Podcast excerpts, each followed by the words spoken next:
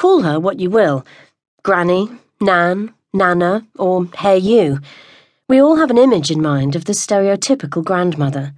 She is well on in years, or even of incredible antiquity if we ourselves are young. She is small, probably rather round, with silver hair, an endearing expression, and pockets full of sweets. She may smell of mothballs. She has devoted her life to raising children and spoiling grandchildren. Ask her to attempt anything physical, and she will probably fall on her face. Outwardly, Helen would have seemed to conform to that stereotype. On closer observation, the new acquaintance might have noticed some features differing from those usually found in grandmothers.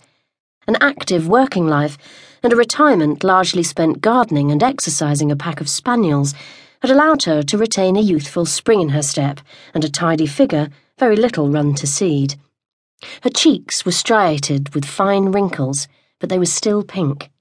Her normal voice was soft, and she knew how to play the plaintive old lady well enough to fool any policeman or parking warden.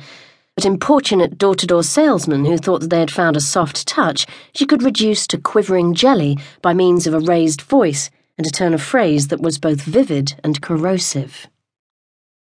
Helen had been born in France, of an English mother. Her father, Philippe Mercier, was a handsome Frenchman from the Dordogne.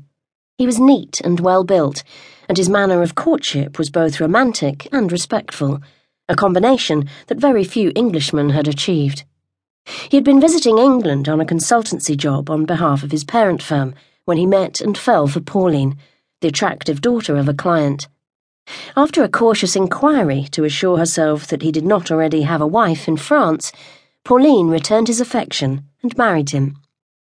When his work in England was finished, he carried his bride back to France, thereby missing the worst effects of the recession that had followed the general strike. They were happy in France while it lasted, that is to say, until Philippe caught an infection.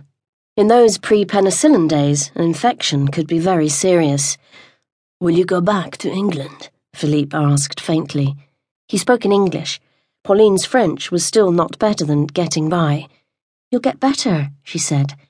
Philippe had his doubts, but he said, Suppose that I did not. No, I don't think so. I will not leave you well provided for. Then don't go. He patted her hand and slipped into a deep sleep from which he failed to awake. Helen was born shortly afterwards.